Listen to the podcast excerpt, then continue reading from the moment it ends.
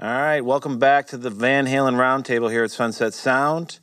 I'm Drew Dempsey. I'll be your moderator this afternoon. I'm here with a man who needs no introduction, Mr. Dweezil Zappa. Sir, how are you? I'm good. Thanks for having me. Thanks for coming. I am a big fan of your new podcast, Running with the Dweezil. Oh, thanks. How did that come to be?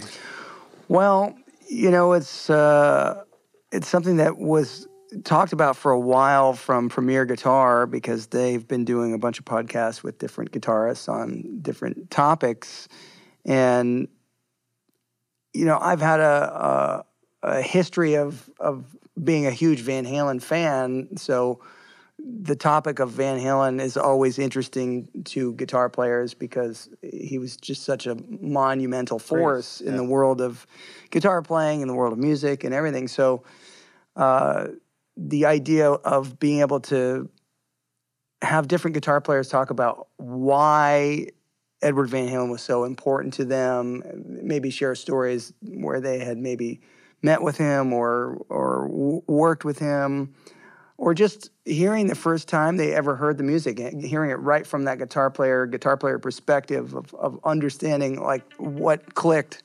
Hey, the phone needs to be turned off. So professional. Uh, but the, being able to hear from uh, known guitar players and hear about what that influence is, Yeah. that was of interest. So um, Premier Guitar had said, "Hey, would you want to do something like this?" And we figured out what the the things that we thought would be exciting for people to hear about, and we started having some people um, uh, get booked to to be on it. And we had no idea that uh, that there was even the chance that Ed wouldn't be around, you know, because we had the hope that we'd be able to share all these stories with Edward and um, and then hear more about his own personal journey and really kind of find out where he made that that big leap uh, because there was a period in time where he wasn't doing the tapping and of course that's one of his most signature things but that's not the most important part of his playing. That's one really cool looking thing and it's a cool sounding thing but his rhythm playing his songwriting and some of his other characteristics in his playing at a certain point, and I don't know when it was, maybe late 76 or somewhere uh, in 77, he just jumped to a whole other level from what he had been doing, and, and the tapping became part of it. And it would have been really great to to see if that could be pinpointed to to find out like what what clicked, what made that happen Yeah. you know and so that was something i would have loved to have been able to talk to him about i'm sure uh, a lot of fans would have been interested to to hear uh, but stories like that with musicians that that are so groundbreaking that do something that is so intrinsically uh, part of their personality but it just comes through them these are things that don't happen frequently in history you know? So to be able to capture and hear from the source like how did that inspiration come and how did it happen you know it, that's the kind of thing where it just needs to be passed down. When it can happen with certain musicians and they can share that kind of story with with people it's important to to know because that's a whole generation when music was a thing more powerful than it is now where people were motivated and they were so connected by music as a, a, a force in itself. Like you if you were really into music you were wired to be into music and you just had to be part of it. You had to do something. And whether you were going to have commercial success wasn't the important thing because you, you hear from people time and time again who were some of the biggest innovators with things they were going to do it regardless. Yeah. they were just going to do it because they that's what they they live for. Yep. you know? And these days things are so much more motivated by how many likes you're going to get or how it's going to look than how it's going to sound you know and mtv probably is one of the biggest things that changed how people related to music you know they started hearing with their eyes Yep. and so bands became more you know visually uh, focused When did MTV first break? Was it like 79? No, no, it was in the eighties. It was, was uh, it was probably 83, Okay. 84, Yeah. uh, something like that. When it actually went live, I would have to consult the internet to find out. But it was it was early 80s. Um, and they didn't have a lot of material that they were playing back when it first started. I mean, the, I think the very first video was the Buggles. Video killed the radio star. Yeah, it was. I remember you know. that. And uh, but see, you couldn't have a band like the Buggles now that would ever be uh, popular just out of the gate. You know? Well, you had uh, I I wanted to mention this later, but you had uh, one of my favorite music videos. Uh, my guitar Wants Kill- to kill your mama. wants to kill your mama. That video is sick. That Man. video was made by Jeff Stein, who had done a lot of videos uh, in the '80s. He did that um, Tom Petty one that was the, like the Alice in Wonderland style, Oh, uh, and he did a bunch of other ones. But he was also the guy who made the Kids Are All Right, the Who movie. Really? And so he just has this rock and roll sensibility. But the, the goal with that video was to make it like um, one of those 50s, Yeah. uh, like like a movie that is exploited youth, you know, like youth gone bad kind of thing. Uh-huh. Yes. And uh, and it was it was a fun video to make. It had a couple of guest appearances by um, Robert Wagner was in Robert it? Wagner was in it. In fact, Robert Wagner was in uh, I think almost every video I ever made. You know, uh, but so that was good. But um, there was actually a pretty funny uh, uh, cameo of Michael Nouri, who was the guy that was in Flashdance, and but he's in in the video. I get thrown in jail, and so he's my cellmate. And he has a tattoo, like a prison tattoo on his forehead that says, I hate guitar solos. and that's right when I start playing the guitar solo of the song. So he's, of course, very uh, ominous. in And that, moment. song was uh, wasn't it Frank's song? Yeah, it was a cover that I did of my dad's song. So the original came out, I think, in 1969, which was the year that I was born. But um, the original version has some fuzz tone guitar and it has some other things on it. But later on in the 80s, my dad did sort of a, a not quite heavy metal, but much more hard rock version where he changed the riff a little bit. And my version that I did was more similar to that version. Yeah. But on tour, we play the original version, the the very first one from the Weasels Rip My Flesh album. We have a lot of questions actually about that that um, people want to know about for that album. Um, back to Van Halen though, I think it's so uh, important. It's not people, you know. I think some people view this as exploiting Eddie somehow, but it's just everybody's saddened by it, and everybody wants to know everything they can. And a lot of people have all this information, and going into 2021, why not share this with everybody? Learn some techniques, learn some history, learn where they were standing in this studio because if it doesn't happen now, when will it happen, you know? I think there's always going to be an interest in what Van Halen did as a band and what Edward Van Halen did as a guitarist. Of course. Because it just will always stand the test of time. But but when people are are sad about something uh, and they want to still stay connected to something, they're going to look for information because they're going to be interested in it. It's something that will help make them understand it better or connect with it more.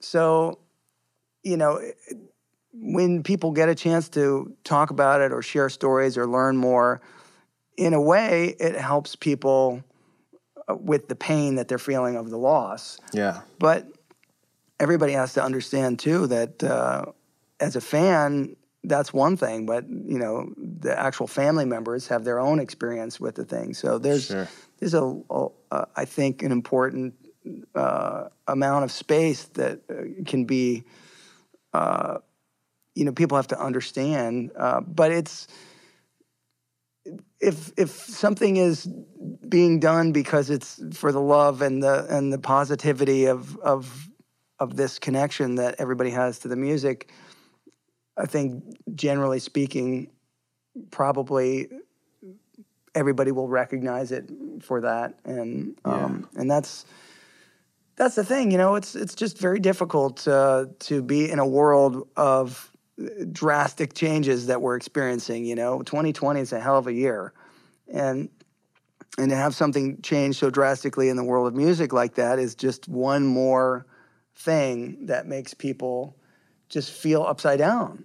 And that kind of brings us into reward music, which is going to be the wave of the future. It's your new platform that you started. It's simply amazing. It's five, maybe six of apps, platforms I use, all integrated in one. And this is where you find Running with the Dweezil at, right? Yeah, the podcast. DweezilZappa.com, Yeah, DweezilZappa.com is a reward music powered artist site. But reward music, if you just go to rewardmusic.com, you can see the video that explains what it is. And it's a little bit challenging to just give you a two sentence answer for what it is because you know the best I can do to give you the broad strokes of it is that it's a place where an artist can put all of their content in one place and make it easy for their fans to find it but they they can also reward their fans for being in this reciprocal relationship directly with the artist Yeah. it's a permission based uh, platform where artists directly have that relationship with their their fans or the people that want to support them and it creates a, a way better uh, ecosystem for the fans and the music because it's a curated experience. And at this point in time, if you're an artist who used to rely on touring for the majority of your income, I mean, what do you do? There's so many people that are struggling. There, I mean, a lot of people will see musicians as, as being, oh, well, that's first world problems. You know, uh, oh, a musician can't work. You know, but there are a lot of people that uh, you know you might think they may be really successful, but they probably aren't anywhere near as successful as you might think financially. 100%. Uh, and that's that's one of the things. Everybody is having a hard time in this time that we're we're living in. But is at least for musicians, the one thing that can help is if they can create that direct uh, direct relationship with the people that want to support them directly. So that's what we've done is just made it easier for that to take place. And uh, so if you want to get into it on a more Well, we're you going to know, come back to that, level, but I wanted to let people know that that's where they can find Running with the Dweezil because it's so great. The one with Billy Corgan, who I'm a gigantic Smashing Pumpkins fan, and actually he tracked Adore, which is a great album in this room. Um, it's all available at Reward, and we'll That's right. In fact, today's episode, it, it, every new episode premieres Thursdays at noon. So that's moments away, I suppose. And uh, but today's episode is Blues Saraceno, and we're talking about women and children first. Oh wow! But the there's a there's a thing that happens in this interview, and I love stuff like this it- when it happens when you hear some organic thing take place where he tells me a story and I I hear what he's saying, but then I have to pick it apart because part of it did not make sense. And as we go through it, we start laughing, but we just completely lose it. We we are we go off the rails, and it's one of those things that when you hear people that are laughing and it's, it's infectious, even if what the story was was not necessarily the funniest part, it's it's how it all devolves. Yeah. And there's a portion of this uh, episode that has that take place, and it's. I think people will get a kick out of it. I mean, if you're obviously the content about the music is is something that is fun and exciting too, but just that kind of thing where you are part of something that happens just in that moment. Uh, it that's the kind of thing that when it gets captured, it's so great to to live through something like that. I know. It's amazing. Well, just this is how this kind of platform has started. You know, we had Brad Wilk from Rage and Larry Lalonde from Primus and Mike Inez and Dean Del Rey. They were going to come in and just play a Van Halen song for our Vault show, where we take all this old material and have artists of today um, play play one of the tracks in studio and kind of recreate it. You know, there's a lot of bands and kids that come in here and don't even know who the Doors are, and so it's like let's we were up in our vault. Let's like let's recreate all this stuff. Well, those guys are going to come in. Then COVID kind of put us on lockdown for a minute, and hopefully we still do that, Brad, if you're listening. And then we're like, well, let's talk about you know the demos and this room in 1977. You know the 25 tracks they did in two days, and just went through 10 rolls of tape. And then it was like, well, let's, talk about Van Halen one now. Now it's you know we have Ted Templeman coming in, we have Dweezil Zappa coming in, we have uh, Peggy McCreary who was an engineer on VH1. All these people with all these stories, and it's just so fascinating that we couldn't encapsulate it into even Van Halen November, which we were originally doing. So it's going to be Van Halen forever. When people want to come in and talk in the room that all this stuff happened, you know, for the first five albums, and let's just do it. We'll tape it and put it up. You know, Well, sharing commentary and opinions and stories and facts and things that you can look at and say, oh, right here is a work order that says they did this on that day, and here's the room, and here's where it happened, and these are the kind of microphones that were used. There's there are people that love that kind of stuff, and then there's people that are like, well, you know, I just like the music. But the the thing about it is, the the the recordings themselves captured something really amazing and really important and knowing that you can be in the location where those notes were ringing out. Like my favorite album is fair warning yeah. and we're sitting right in the middle of the room where fair warning was played. So you know that doesn't ever get lost on me that excitement. Like i feel like this is so cool to be in this space and obviously so many other things were done here and when i got a chance to record in here i didn't even know at the time that part of my dad's album hot rats was done in here Majority, yeah. yeah. So when I'm when I'm sitting in here, I'm like, oh my god, that record was dedicated to me and it was recorded the when the year that I was born, and so you know, there's a there's an amazing sense of history, and what you guys have as Sunset Sound that perhaps a lot of other studios don't have is that incredible history of I don't know how many gold records, how many platinum records Over have come out of here. 300. Yeah. Gold. So, so you have music that people have had major life experiences with, good, bad, everything, but it all was created in here. And music has that ability to be a time machine and attach itself to your your memories. You know, so. But what you have as the as the studio is the ability for future artists to be able to come in and have a little bit of that magic, the little bit of the fairy dust of all of that, just knowing that you're here and the the the sound, the notes are still hanging around there. Like we could physically be walking through these notes and not even know. They could still be here in this building, you know. But you could be here and you could make your own new music. You could do live broadcasts from here. You can do things that have whatever you want to call it, the mojo, the magic, Yeah. that that thing. And uh, as a musician, who doesn't want that? Who doesn't want to be able to be able to have a little bit of that history?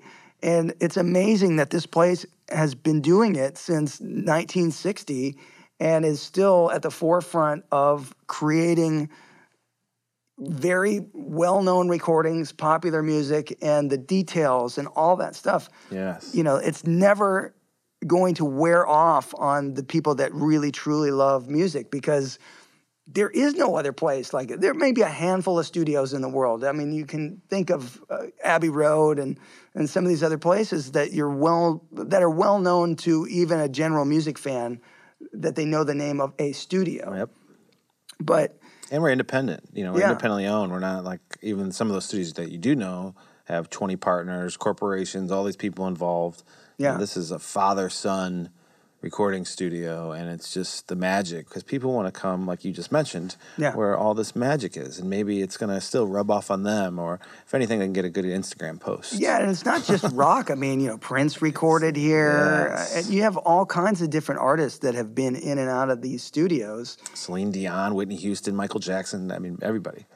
It's- Everybody. yeah, it's crazy because if you are a fan of that stuff and you've heard these records, to be able to walk through the room and and see it and and just hear what your own voice sounds like in these places, it's just cool. I mean, there's there isn't anything like it. It's almost like an amusement park ride, you know. Because if you're a fan of that stuff and you come in, this this is a bit of a uh, it's like an emotional roller coaster. You get to come in here and be like, oh, this is wait, they did this here. This is so cool. And you walk down the hall and you're thinking, you know, Jimmy Page was standing over there, or Eddie Van Halen, or Joe Cocker, or you know Prince, or so it's all this kind of stuff that when you the the sum of all the parts, it makes it unrivaled. You yeah. know, the, all the people that are that have done cool stuff in here, and that's the thing is that this is made to do cool stuff. Yep. You know, this isn't here to just you know do something that is not important. This is here to just have people do creative, yes, groundbreaking, innovative things, and what other place is made for that? You know, people will talk about you know like jet propulsion laboratory or some other things, but this is this is different. This is something like on a, artistic human level that you know this is a laboratory for making the coolest stuff possible. Yeah. And it's just it lives in here you know it's like there's just an organism in here that breeds like success and creativity and i've been in a lot of studios but this place is just you feel it in here. I don't feel it in those places for some reason. Maybe it's because i have such a close attachment but i think van halen you know the year of 77 when they came in they did the demos. Well you know they did the uh, show at the starwood three months later they're in here yeah. doing the demos. Three months later they're in one doing Van Halen one with Templeman and just that whole process and it was all in this house. And I mean that really when you love a band and have to be in a place where they did so much thinking and excess and fighting and loving and who knows you know it's just like it's, yeah it's, it's well, like a roller coaster ride you yeah it is. You there keep is riding a, it every time you come in. There is a, a, a mysterious thing that uh, maybe you know the answer to. Ted templeman most likely knows the answer. But when eddie van halen played on the nicolette larson album yep which which year was that? Was that during Women and Children First, or was that earlier? Uh, I don't know because it it seems to me like it would have been uh, maybe earlier, but at that time, you know, Nicolette Larson came in and sang background vocals on Women and Children First on Could This Be Magic? Yeah. So that would make sense that they would have maybe just brought a reel of tape in because Ed's guitar was already set up and said, hey, just put a little bit of guitar on this thing but I don't know. It sounds it sounds like the the tone that he has on there is uh, not from the first album. It sounds like it's a later sound. So I don't know. Maybe you know. Well, that's kind of the stuff we're going to be doing on Reward Music. I mean, we're going to go up in the vault and just investigate work orders, and it's like, okay, we got something to package up. Let's announce it and let's talk about it, you know, and have a live chat going, and everybody can, you know, be involved. But uh, Brian Kehew was just telling us about something about Nicolette, how they did that. I think well, Ted obviously orchestrated that because he produced both those albums. Yeah, and well, Ted will be in, and uh, I don't want to announce a date, but he'll be in soon, within a couple weeks, a week or two, and That'd be got cool. a lot of information to pull from him, and um, you know, for him to come back to home base here and kind of wrong our rights, and uh, you know, also Ed said that they did Van Halen one in seven days. We have work orders for 33 days. So we're really wondering like what was that all that all that about you know and it's, it's not mixing for that long because we have every day where they'd mix and when they would do the live tracking so um, these are going to be a lot of great stuff that we're going to start re- releasing on our reward account and um, you know it's going to be like a little sunset sound network you know, well, that's the thing. Anybody that wants to, as an artist, have a place where they can broadcast all of their stuff, whether it's live or archive videos, uh, or they want to create content that can be subscribable or pay per view, and uh, as well as all of their free content, you can do it all in one place and mm-hmm. make it easy for people to find.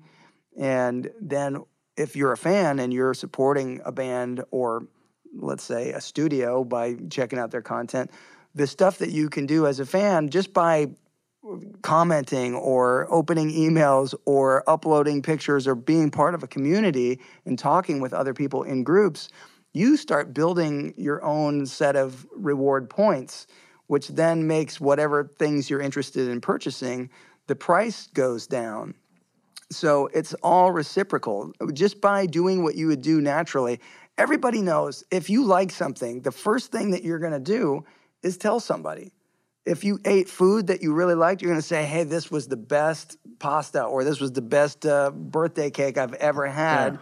It- it- It's just natural. You naturally want to share that you had a good experience, and so if you put that in context to a fan who wants to support a, a, a band, you know, naturally, if you are supporting them directly and then you're telling more people, hey, come here and support them directly, that kind of thing is the most important thing that fans can do and the, the best way that artists can connect with with people because it's that organic natural thing of you know hey this is great.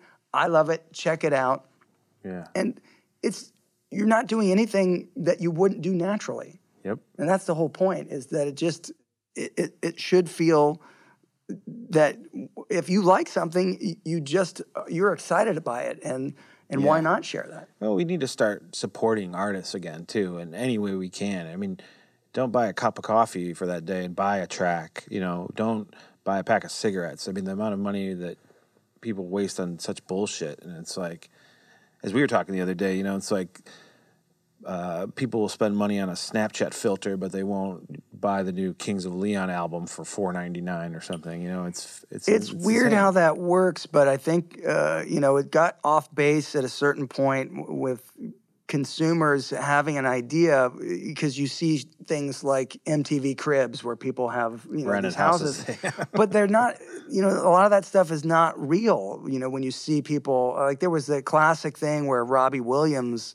uh, was showing off living in this castle and Yeah. then come to find out that it wasn't his castle and he got in trouble for filming in there Eh, but people think oh he lives in a castle Yeah. uh, but you know th- this kind of stuff that happens, you're seeing things and hearing things in the media that aren't real more often than you think Yeah. so you get the impression that that people are you know incredibly successful some people some artists really are and a lot of them really aren't. And how many times have you heard about artists being completely ripped off by managers record companies all that kind of stuff so the more independent artists can build an audience of people that support them directly and that relationship is maintained just between the fans and the artists the better. You know but that doesn't mean it, for like a platform like reward that if you were on a label that you couldn't work with the platform. It, it really makes it easy for a label and an artist to work together with the fans. And eh, so there's there's a lot to it. If if you're interested as an artist check it out. If you're interested as a fan in supporting an artist who has a, a, a reward music powered website it's really eh, like like we were talking about before, it's a great thing to be able to have that curated experience and a reciprocal relationship. So, I mean, at the end of the day, it's it's most similar to if you saw somebody playing a song on a street corner and they had their guitar case open or they had a hat there Yeah. and you thought what they were doing was great that's the closest thing you can have Great to supporting yes. an artist directly because everywhere else along the line somebody's got their hand in the artist's pocket saying i'm going to take a piece of this and a piece of this and a piece of this and so that's what happens when they're signed to major labels and management and all these other things.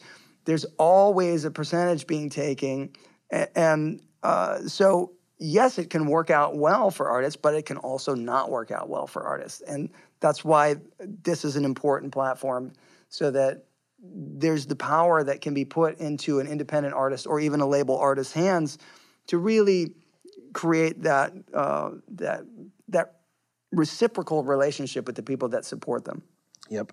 And one more thing I wanted to add, and we're going to come back to reward music because I'm so excited about this. When you told me on the phone the other day about it, because I uh, I'm friends with Doug Ellin, and I told you Kevin Connolly has a platform for Dweezil, uh, running with the Dweezil. If you didn't have something, you're like, oh Yeah. well, actually, I just started this. I was like, well, cancel that idea. This is sick. but we're going to be offering live streams here at Sunset Sound, where artists can come in, do virtual concerts.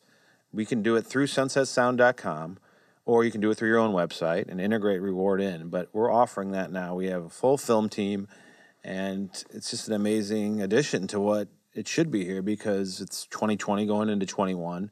Everything's digital, and you can. This is a platform where you can come in. This is a studio. You can come in and do a concert and broadcast to the world, and you know you just pay for the studio time. And that's one of the things that is really difficult to get people to understand is that in this point in time when you're trying to put your best foot forward, audio really matters. When you're doing a hmm. live stream, if you're a band and you have a sound, you have a really specific sound, and you don't have access to create that sound for your audience because you're just doing it on your cell phone and you're going through Facebook or whatever. Yep. What you're talking about is somebody can come in here, record new music or record a live performance, have it go through the same kind of consoles and the same equipment that other amazing artists have been through, yet this will be your sound live to the people in a live stream with multi camera shoots, and you're being able to offer that to people as a package. When they come in, they can have like a little mini documentary, they can have a live performance, they can have all this stuff because you have a film crew and you have the ability to go live anytime with Yep. whatever you're doing. And, you know, as a fan, if something like this existed back in like in the 70s like what if sunset sound had this back when van halen was recording you could be a fly on the wall for those kind of sessions ah. and stuff like that i mean this is the kind of thing that if you're a fan of a band and they have a chance to present something like this so you can see how they're recording what they're using see it happen in real time and have a, a live performance of something I mean, it's the craziest thing that technology is being able to offer, but done the right way, it can be one of the coolest experiences for a fan and a band connection. It's just amazing. It's at rewardmusic.com. And um, we'll definitely come back to this too, because I want to discuss even more elements of it. But uh, regarding Eddie and your 40 year long friendship, and I know you've told this story so many times, but your first interaction with Ed was when he called the house, Yeah. the Zappa home, and said, Is Frank there? well, so here's the thing. Uh, I was 12 years old. I I grew up hearing only my dad's music uh, as a kid, and whatever he was working on or whatever he was listening to uh, when he wasn't working on his own music, I didn't hear the radio really. So at 12 is when I started hearing some other music, and I started to hear like the Beatles or Led Zeppelin or ACDC. But I heard Van Halen, and I was stopped in my tracks. What So, track? uh, well, the very first thing I heard was Eruption. Okay. But the the album that was current at the time was Fair Warning. So I went and I bought uh, Fair Warning. I bought Van Halen one. I bought Van Halen two, and Women and Children first. But I jumped in to the most current record, and that has long been my favorite one ever since. You know, Fair Warning. So. Uh, that's the sound of his guitar. uh, I would say, and it was probably right here in this room. Who knows? It could have been right where I'm sitting. The the G chord he plays on Mean Street, that is the the greatest G chord ever played in the history of rock, and I'll fight anyone who wants to disagree with me because it is the, the most powerful, most aggressive, most rock and roll guitar chord I've ever heard, hands down. And so if I just want to just get energized and hear anything that makes me want to have that feeling that I heard, that I felt like when I first heard that stuff, I can put that on and I go right back to being that 12 year old kid that goes, oh my God, this is amazing. Yes. Now, I had heard a lot of guitar because my dad was an amazing guitarist and I had seen him play live many times and I watched what he would do. But when I saw it, I thought, this is so complicated. One day I'd love to be able to do that. But I knew that you had to know a lot about music to be able to do the stuff that my dad was doing. But when I heard Van Halen, it was so compartmentalized to be so guitar specific that even though I, I couldn't do what I was hearing, I knew that I could learn to do it and I knew I wanted to do it. And that was the thing that happened. So I was uh, super excited about guitar and Van Halen's guitar playing. And so out of the blue, somebody calls the house and says they're Eddie Van Halen. Now, at this point in time, you don't have a frame of reference. You don't have MTV or or social media or anything where you can see what musicians look like other than their album covers, their liner notes, or maybe some pictures in a magazine. Maybe you could hear them on the radio doing an interview. I had no reference. And the only reference I had that could have possibly, in my mind, been Edward Van Halen's voice is when you hear in the song Unchained, Come on, Dave, give me a break. Wow. Yeah. Now, that was probably Ted Templeman. But so I'm only thinking as a 12 year old, could that be Ed? I don't know. And so my mom picks up the phone. Would musicians call the house all the time? No, not really. Okay, it wasn't like every day someone else was calling trying to get in touch with Frank or the, No, the I family mean, and the label. And, and he, quite honestly, was not a very um, social person. My dad was working on his own music all the time, and he would have people in his band or musicians he was using to play on his his tracks. That was about the the most social he would be, is is if he had people that he was bringing into his environment. But he didn't he didn't really have like a group of friends where he's like, hey, let's hang out this weekend. That just wasn't a thing, you know? So to have this random call, my mom was like, uh, some guy saying it's Eddie Van Halen. And uh, she's like, get on the other line. And this was back in the day where you could have like a phone that was on the wall and then another one in another room and you could press a line and pick it up and listen in. And I'm like, I, I don't know. I think it's him. Anyway, my dad gets on the phone. They talk for a few minutes. And 15 minutes later, he's at the house. Wow. So he just shows up. He's in, in the, the, I've told this story a lot of times, but he's in the women and children first jumpsuit. And he's got his uh, uh, necklace on that has the Van Halen logo. And he walks up the stairs and he's got a purple guitar with two humbuckers. Now, I'd never seen him with a guitar that had two pickups in it before because I was used to seeing the, uh, you know, the guitars that had just the one humbucker Yeah. but it's a purple guitar, two humbuckers, and he's got a piece of black tape that's over the headstock. Oops, sorry about that on the mic, but uh, over the the headstock. And so after saying hello, within seconds, it was, "Hey, could you play Eruption? And could you please play Mean Street?" And so he plays all this stuff, and I see it up close, and it was burned into my mind because now you can go on YouTube and you can see any number of videos, some of him playing it or other people trying to teach you how to do it. But as a kid, we didn't have that. You just had the record. You had the needle that you had to keep placing back, or you had a cassette machine that you rewound. We didn't even have a way to slow it down and keep it in pitch. If you slowed it down, it changed the pitch. Yep. You know, so we were, you know, at a disadvantage when it came to trying to learn this stuff. But at the same time, we were living in this music so much. We were thinking so hard about what it is. When you were trying to learn something, it meant so much to you. You know.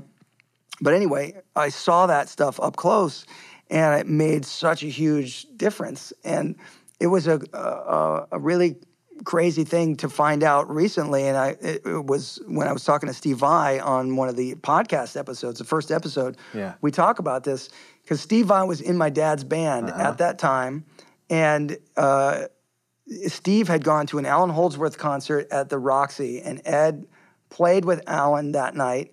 And Steve had a chance to meet Ed, and they spoke for a minute. And he said, "Hey, I'm my name's Steve Vai, and uh, I I work with Frank Zappa. And if you ever want to meet Frank Zappa, uh, and uh, somehow he he was offering an introduction to my dad, and so they exchanged numbers. Okay. And but as a kid, I had no idea that any of that took place. I just knew that a call came in. But years later, I'm talking to Steve and find out this is how this actually happened because Steve the next day was out, but his roommate answered the phone and Ed called and was saying, Hey, uh, you know, I met Steve Vai last night. He was saying he could hook me up with Frank Zappa. So the roommate gave Ed Frank's number and Ed called and then Steve, when he came home, the roommate said, "Oh, hey, uh, Eddie Van Halen called. and Was looking for Frank's number, so I gave it to him." And Steve was like, "What? You gave? I'm going to be in so much trouble." And so a few minutes later, Wow. a few minutes later, the phone rings, and it's my dad calling for Steve. And my dad would call Steve Sport. Hey, Sport. And he says, Hey, Sport, Eddie Van Halen's here. Come on up. Oh wow! So I didn't know Steve same came that day night- too. that same night. Uh, so Ed's there, Steve's there, my dad's there, Holy and we're cow. sitting with this purple guitar that's passing around in a circle and we're all playing stuff. Now I'm 12, I can barely play, you know, but my dad's playing, Eddie's playing, Steve's playing. We're talking about all kinds of music and all kinds of different stuff. And in, in that moment, I knew that I only ever wanted to play guitar for the rest of my life. Yeah. You know, that was like, how could you not? I mean, sitting in that circle Oh with that whole thing, you know, it was insane. Was was there any tape machines going? Uh, No tape machines at that time, but uh, it was not too long after that that um, two other things happened, which I still don't know how they happened. Uh, one, I was playing in a, a school talent show. Uh, and me and my friends, we were playing Running with the Devil. We're 12, just barely being able to play. I, I'd been playing guitar for about eight or nine months. You know, so we're playing Run with the Devil. I don't know how this happened, but Ed actually came to the sound check at my school, and my guitar wasn't staying in tune. So I said, "Wait a minute, I'm going to go back and I'm going to get you a guitar that will stay in tune." So he left, drove to his house, came back with this star-shaped guitar. It was a Kramer that was like a cream color with an orange lightning bolt, and uh, and it had this Rockinger tremolo, which was pre Floyd Rose, and uh, so it was a locking nut. And uh, anyway, so now I'm playing this brand new guitar that I'd never played before that Ed brought down, and he's on stage with us while we're doing a sound check, and I was playing "Running with the Devil" incorrectly. He's like, "Hey, uh, you gotta, you're playing it wrong. Let me show you." And so the guitar is over my shoulder, and he stands behind me, and he does a pick slide, and then he plays the chords, right? And he shows me where I'm playing it wrong. He goes, "This chord has to be like this," and then you know, I I see it because it's total guitar perspective, and then I I was able to correct the mistake and play it. But this was this insane moment where he went home, he got the guitar, he brought it back, he showed me how to play it, and you know, th- this was blowing my mind, of course, and my friends and people in the school were like, "Oh my God, Eddie Van Halen's here!" This is unheard of kind of stuff to happen uh, in a school. But I don't know how he ended up there because not even my parents were at the sound check. So it was just this weird thing. So, and then not long after that is when we did My Mother's a Space Cadet, which is the first song I ever recorded.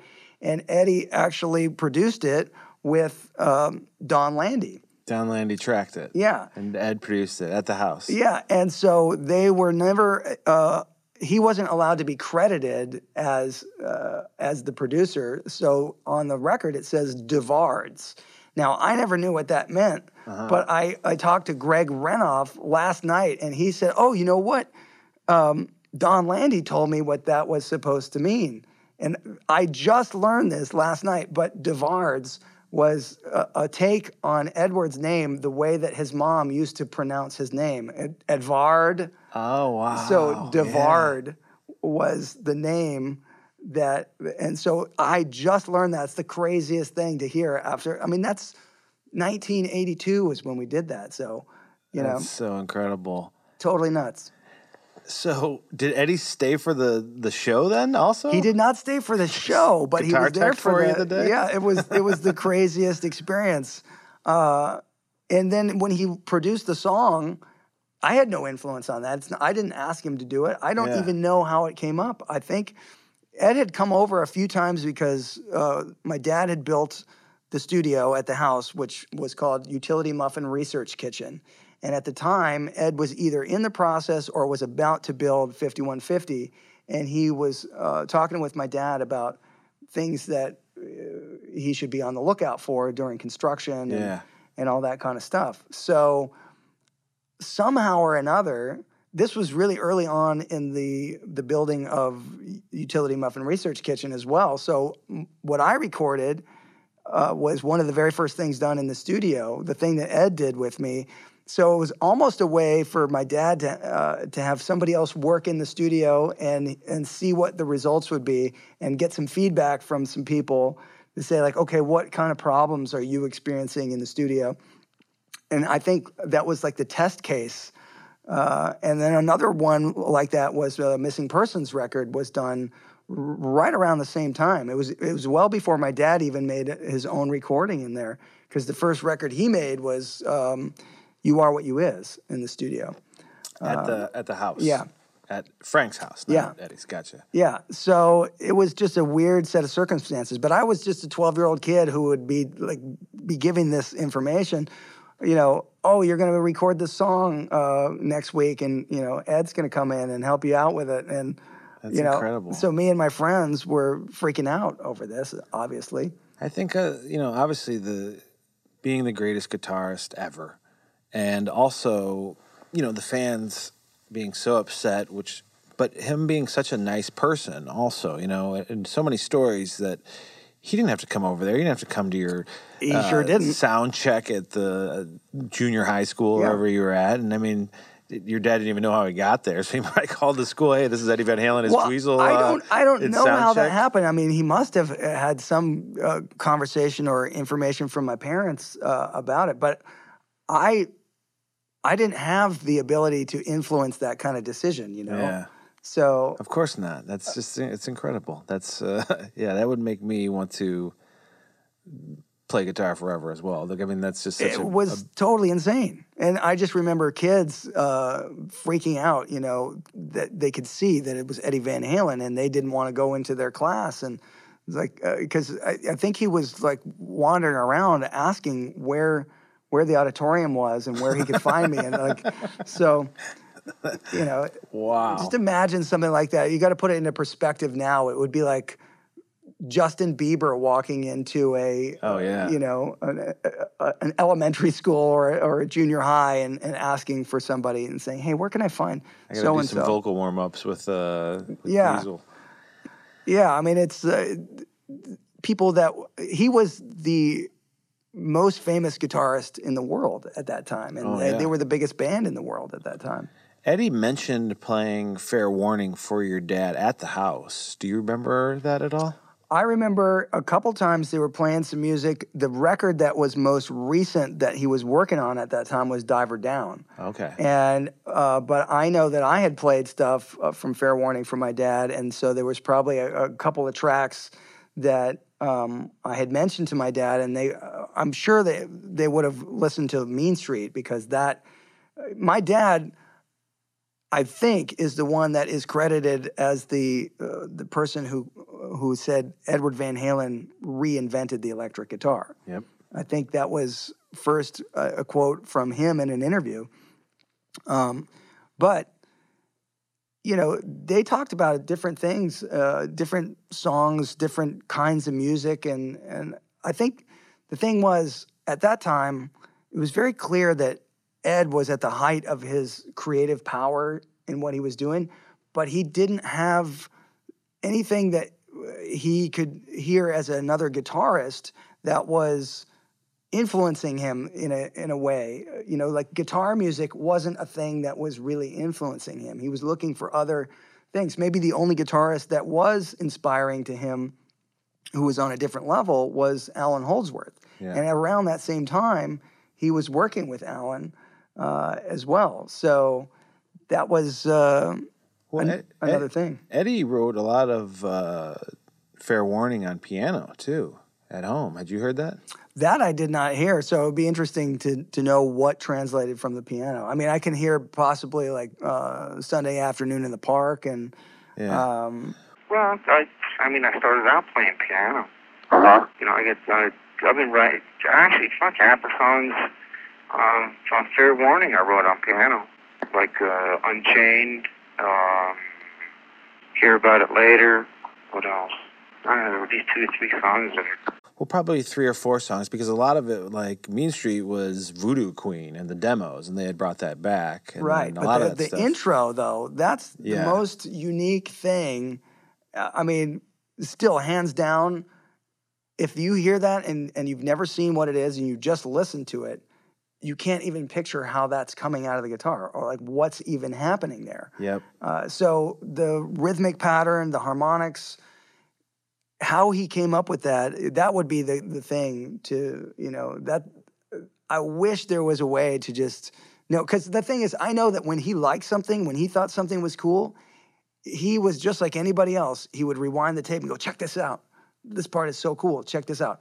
And so that same kind of thing, that enthusiasm was always there. But when he was writing that, he probably was thinking, this is the coolest thing ever. And he's like, record it and listen, play it some more. I mean, I'm sure he had to have been thrilled with what that was because how could you not as a guitar player? I mean, it, it's just, it's, it's amazing. And I, I actually heard something um, on uh, a live concert they did in 1981. It's from Greensboro, North Carolina I've never heard it on any other version of Mean Street, but he starts doing this extra when he's doing the tapping pattern, the rhythm pattern at the beginning. He adds another part to it in the live solo that I've never heard anywhere else, and it never made an appearance on a record. But it's one of the coolest things that ever happened. Again, it's like it's he took that idea even further, and it's this weird little descending part of that tapping thing and if you you can find it on the internet but yeah. i heard it and it was like it really spoke to me because it's really hearing uh, the advancement of that thing in a way that he never did beyond that seeing that also in the live videos of all these concerts that have emerged which is amazing yeah. it's awesome to see and that's what people look for you know you're not listening for this great audio on those things but you want to hear for different little techniques he might have used in a certain part, if they played something different, or, or the spontaneous stuff. Yeah, because, exactly. Because I know from talking with with Ed about uh, his own playing over the years, is he would say, and you can even hear him talk about it in interviews, is that sometimes he would do things that were spontaneous that would trigger something in him where he was like, "Wow." I don't think I could ever do that again. That's just that thing that happened right then and there. And he like any musician that is tuned in to what's happening right in the moment, that is the thing that you you live for. Like to have something happen that could only happen in a singular moment and an audience that could see that that's unique to them it's that special thing that just it can't be recreated recreated because it just it, it's that one time and place and my dad was the same with improvisational solos. That's what he loved was to, just to have the ability to spontaneously compose and make something happen that is unique to that moment in time and will never happen again. But it's interesting to, to find those little things in some of those live performances where he'll play a lick that you never hear on a record, but it's right there. He does, he throws something in. Yeah. And it's always a surprise element, and it's, it's amazing. What I get from your father's music is the same thing where he's kind of, you know, he taped all his live shows, right? Yeah.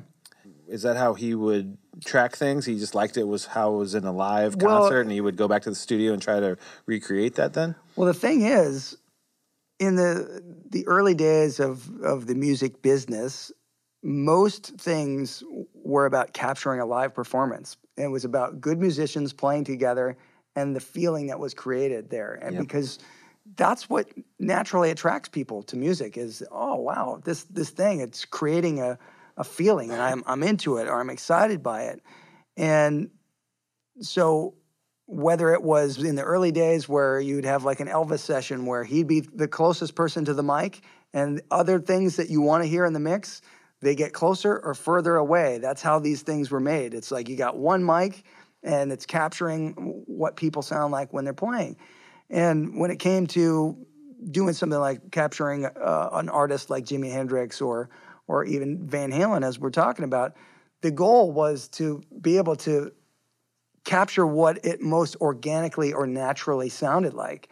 So when you hear a band like Van Halen rip through their songs in the studio, and then you listen to early bootleg performances it sounds the same. It's it's got a lot of energy there. You know, it's yeah. not like oh, it's tamed, it's dumbed down, it's more perfected. They just had that raw energy, and and uh, when when we were able to hear that track of Eruption uh, with those uh, room mics, and then you hear that they just bust into "You Really Got Me" right after Yes. Right there, what that's saying is that these guys are just playing this stuff and they're just firing it out, you know. And the thing is, if it was me, if I had played Eruption like that, I would have stopped and gone into the recording studio and said, I got to hear that. That's the one, you know?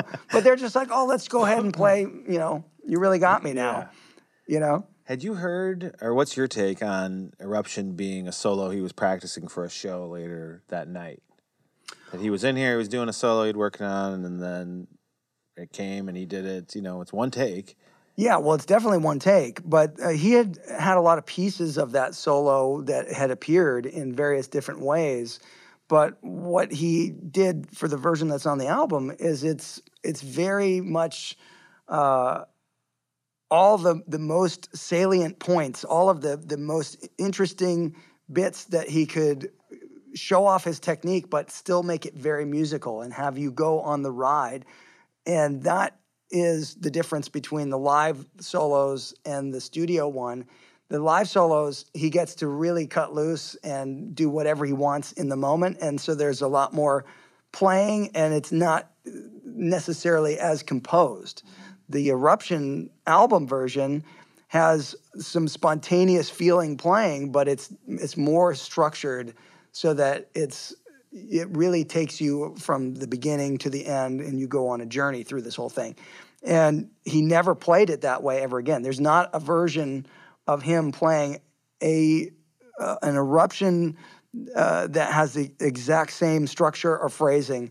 So that really is the the one unique version of that. Because in a live show, he never tried to play it note for note like the record. I mean, I've never heard a version of it. He always changed it.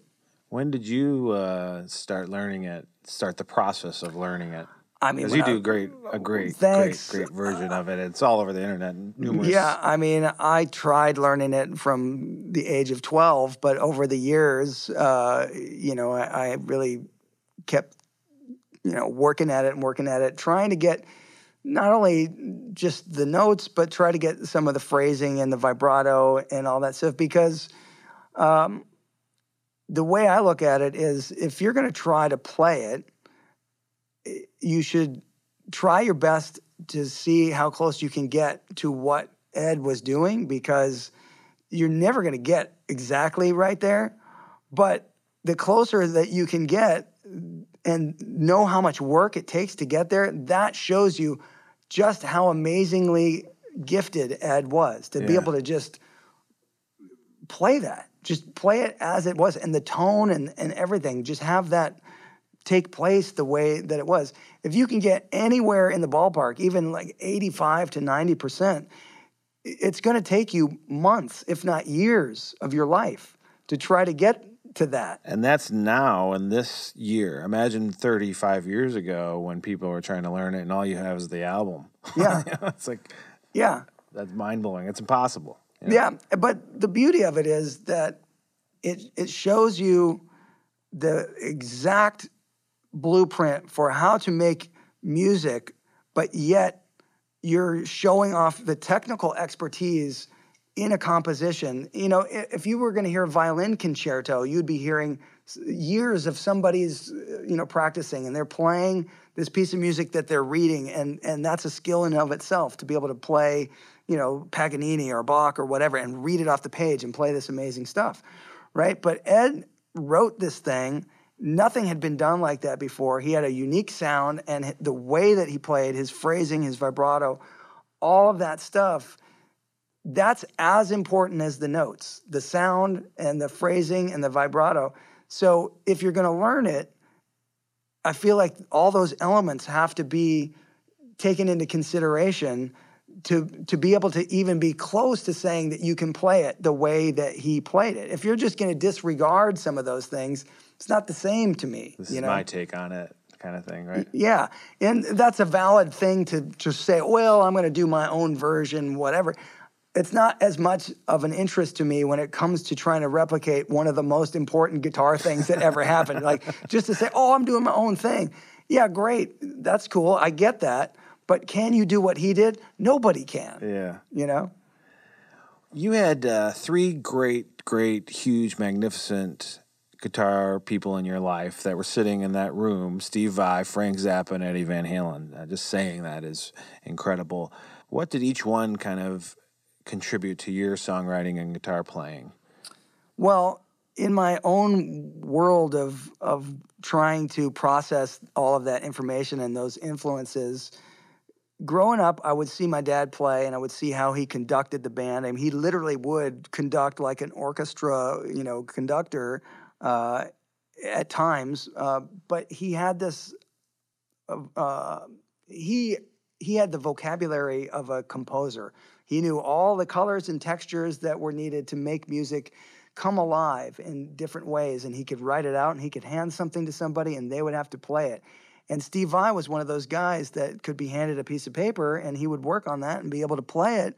And it was like a magic trick to see these people read this stuff and play hard stuff. And they would they would rehearse sometimes three or four months for a, a, tour that might only have 40 shows or less. Oh, yeah. You know, and the point was my dad wanted them to be bulletproof. He wanted them to play this stuff and and have every performance be as good as it could possibly be because the people that were paying money to see this they wanted to see something that was special, something unique to them. So nobody was going in there and phoning this in. You had to really work hard to do that. So Van Halen's on the same level as that because they didn't phone it in. They're running around and they're making that show come alive and the lights and all that kind of stuff. They're super athletic, yet at the same time playing hardcore musicianship, uh, you know, stuff that is is very difficult to play, but natural to them because they're the writers of it. They're expressing themselves doing it. So Steve Vai and my dad's band, learning all that hard stuff, I could see it. I could I could see how the parts that he was playing were done. I could hear the music that I wanted to eventually learn. I could watch Eddie Van Halen play up close. I could see him on stage and I could think, I would love to be able to make music that could deliver that kind of energy. But, you know, in my own way, over a period of a lifetime, little bits would filter through to to where I finally could have what my own voice would be in this. So I would yeah. learn things and I would try to play things as close to the way that I heard it as I could. But eventually, the goal was to be able to have my own vocabulary and be able to make things that would make that that could deliver some of the thoughts and feelings in my head. But the thing is, some people have that that is formed so much earlier than others. Like for me, it took a really long time before I felt like I actually had what my own voice is on the guitar or as a musician, to graduate from being a guitar player to a musician, to be able to work with people and understand the language of music. I mean, that took, you know, 30 plus years. Yeah. But Edward Van Halen was fully formed by the time the debut album was there. They had written most of the material that would be on the next five albums. Sure. Right? So he was fully formed at that point with his his vocabulary, his technique, his sound, his songwriting, and it just kept growing from there, you know?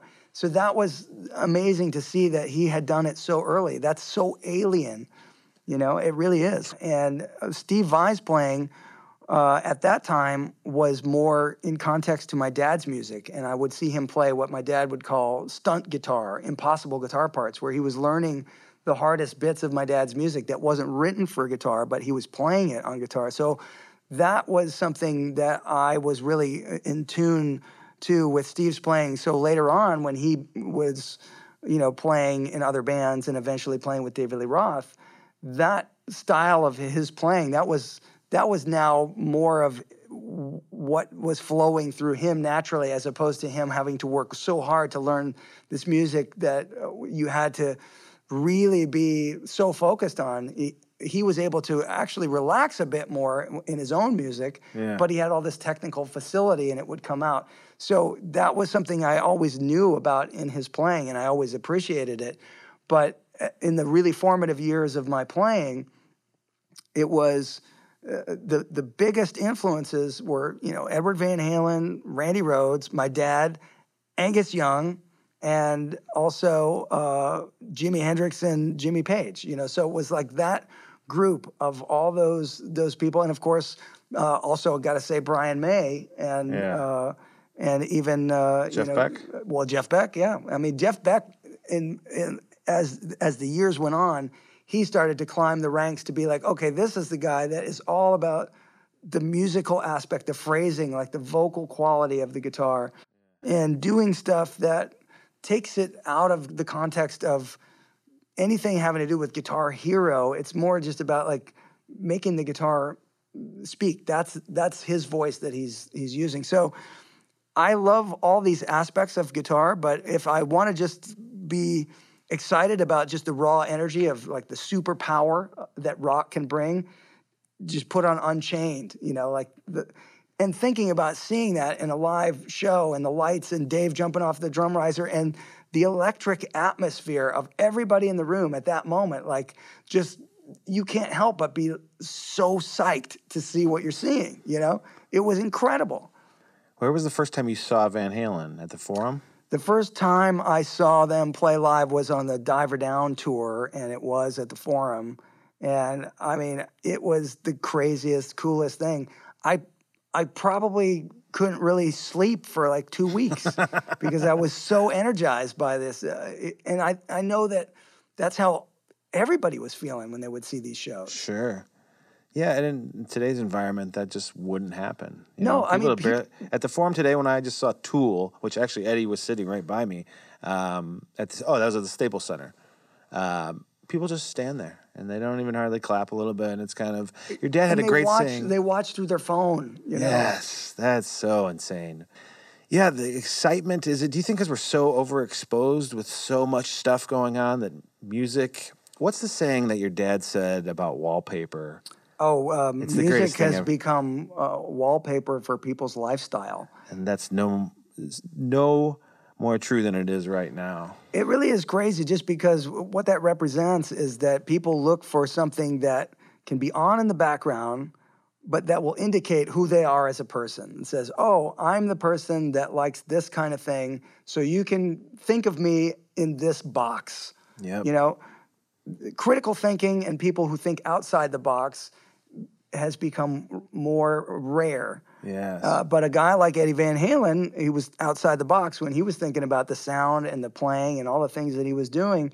And I think he always stayed on on that kind of path. And the same as my dad was, he did what he liked, and if other people liked it, that was a bonus. yeah. He's you know? Frank would always say that too. You know, it's like this is Yeah. my music, but if you like it, that's cool too. Yeah, yeah. So I mean, that's that's, That's the the thing. attitude we should all take in everything we do. You know, live your own life. Don't do something, especially with musicians. You know, I see everybody trying to mimic other people that are on top right now. Like, But that's always been there, and it will always be a thing because, in, in a sense, everybody is standing on the shoulders of somebody else. Because if you like something and it inspires you to do it, you're going to learn what you can about that, and you're going to have your filter is going to go through.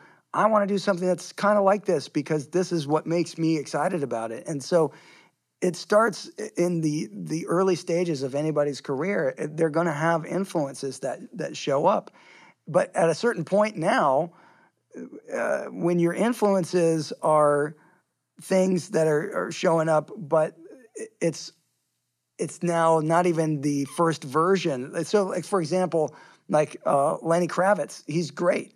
He's great at what he does. He's clearly inspired by 70s rock and, and funk and all that stuff. Mm-hmm. So you're going to hear some of those influences come out in the sound of his records, and you're going to hear that in in what he does. He does it his own way, but yet you can hear Hendrix, you can hear Zeppelin, you can hear the Beatles, you can hear these things.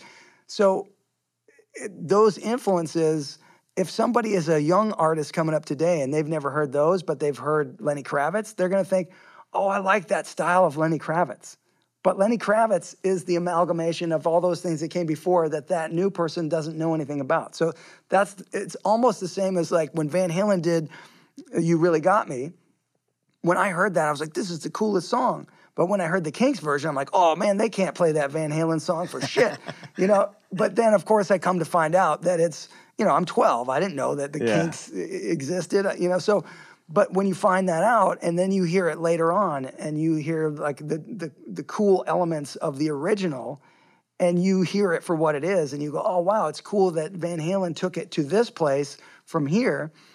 that's the thing is music appreciation is kind of a lost art and you, you need to have Yeah.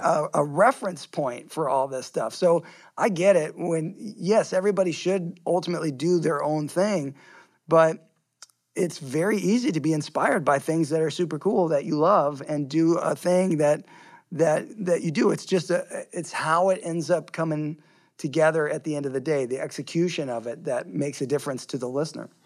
Yeah, I think there's a a big leap though from some people being inspired to almost not just in music but in our social media environment where it's just they plagiarize what they see and what's popular what has a million hits on it okay that's how i'm going to do that's how i'm going to dress that's what i'm going to play that's what i'm going to sound like because that's good and that's popular right now and that's even what the record industries do you know they just try to recreate It's the always same been that recipe. way, though. Yeah, I mean, it's like you But can see it all the way back to the '50s, '60s, whatever. You know, I mean, there's always been these these little, you know, hit factory type of ideas. I remember uh, when I was first playing and having meetings to like uh, meet with record companies when I was about s- 17 oh wow so there was they're a there was a guy that was um, there used to be a magazine it might, it might still exist called Music Connection magazine. Sure. And they used to have a thing called Anatomy of a Hit and it would tell you why the song was liked by the audience and it would tell you the tempo and it would tell you what key it was in and what chord progression was in it. And so a lot of these A&R guys would have stacks of this Music Connection magazine and they'd look at those things and then whatever came in they'd listen to a song and then they'd like look at anatomy of a hit and be like oh i wonder if it's got the same tempo as this. And so you would start to hear these a&r guys who really had no real skill at all Yeah. uh, start making comments like they'd play 20 seconds of a song you know yeah great tempo as if tempo has anything to do with it, you know? And so it, it was these kinds of moments where I started to get really uh, freaked out that that it really didn't matter. Like the skill that you were working on was lost on on people. And then my dad told me, he said, you know, the music industry is is depressing, you know, because i- i- there's always a, a huge amount of compromises. So unless you can do it completely on your own, you're just going to be disappointed.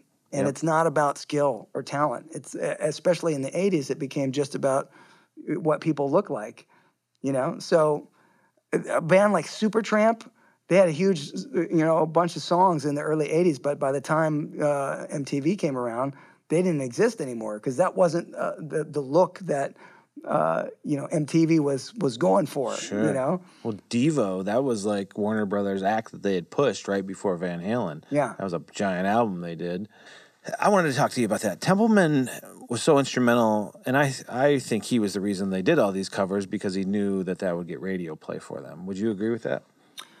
It's probably something that was the the idea at the time was uh, it had worked so many times before with other artists and when they did do their covers they did get on the radio and they did uh, reach people but there's other things that are involved in how things get on the radio and you know without getting too deep into it everybody has probably heard of payola and all those things Sure. so uh, some bands had to rely heavily on that. And I don't know if that was ever the case really for Van Halen because they were a big touring act and they could sell a lot of tickets. You know, once people saw that band, they were in. They, but that being said, early on, there's there are tapes where Ed's playing Eruption, and I think the earliest one I heard was around 1975 or something.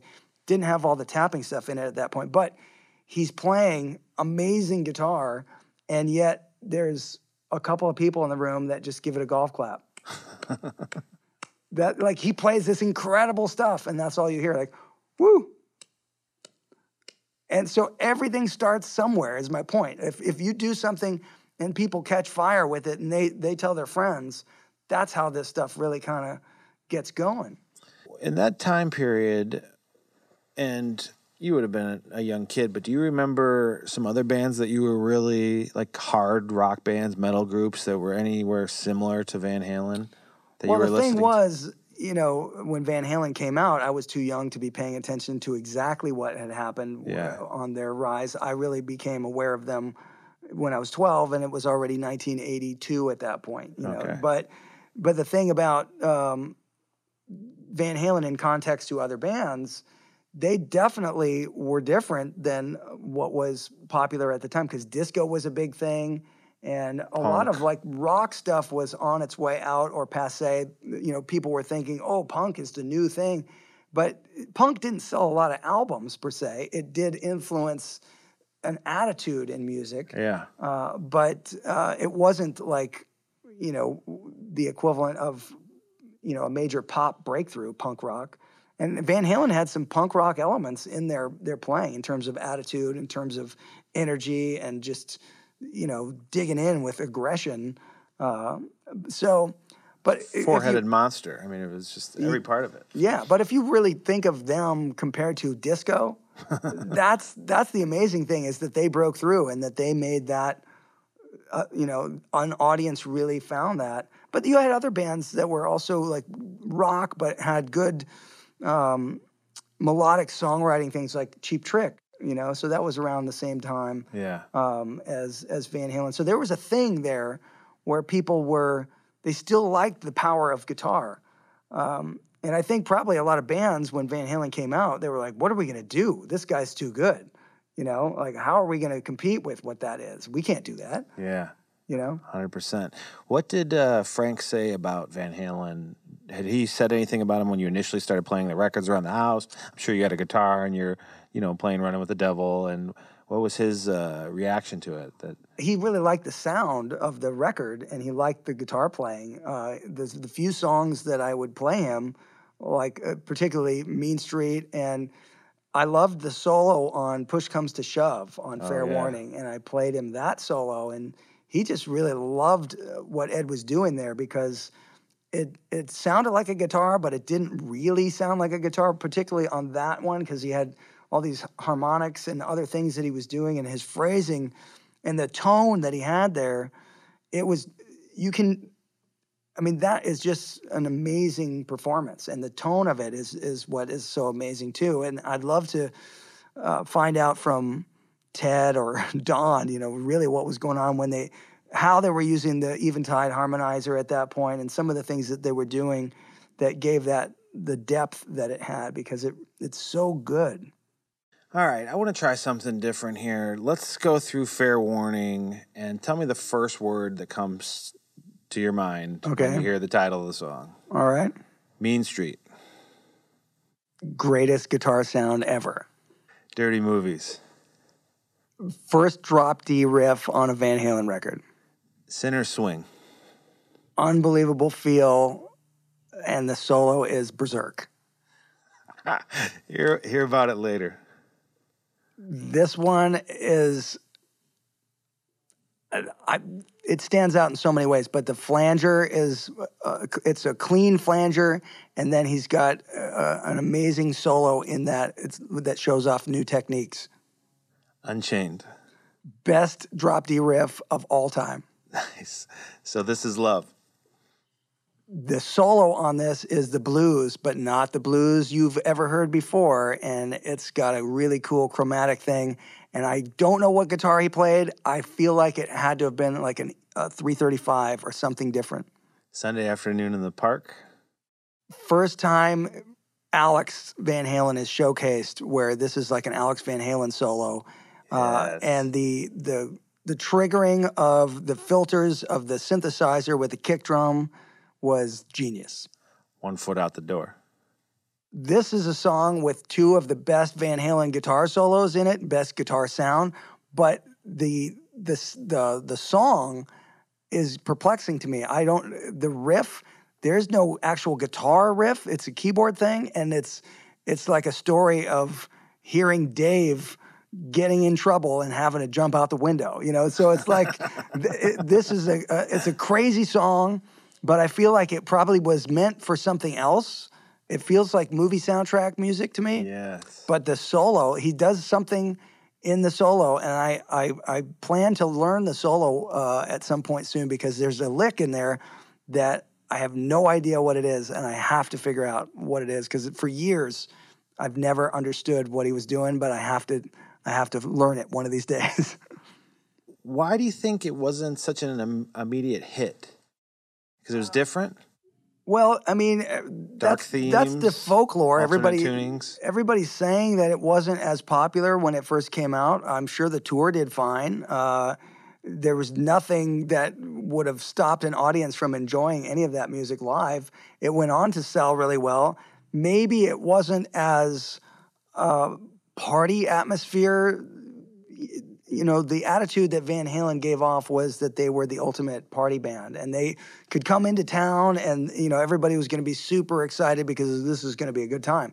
But this record had some dark sounds on it. it, it the tone of the record changed, uh, and but I think uh, for for me that was the the apex of the creativity of the band and the the sonic character of that record is what I wanted to hear more and more of. Yeah. And I think a lot of people it goes down in history as as being similar to what I just described. A lot of people really enjoy it for those reasons.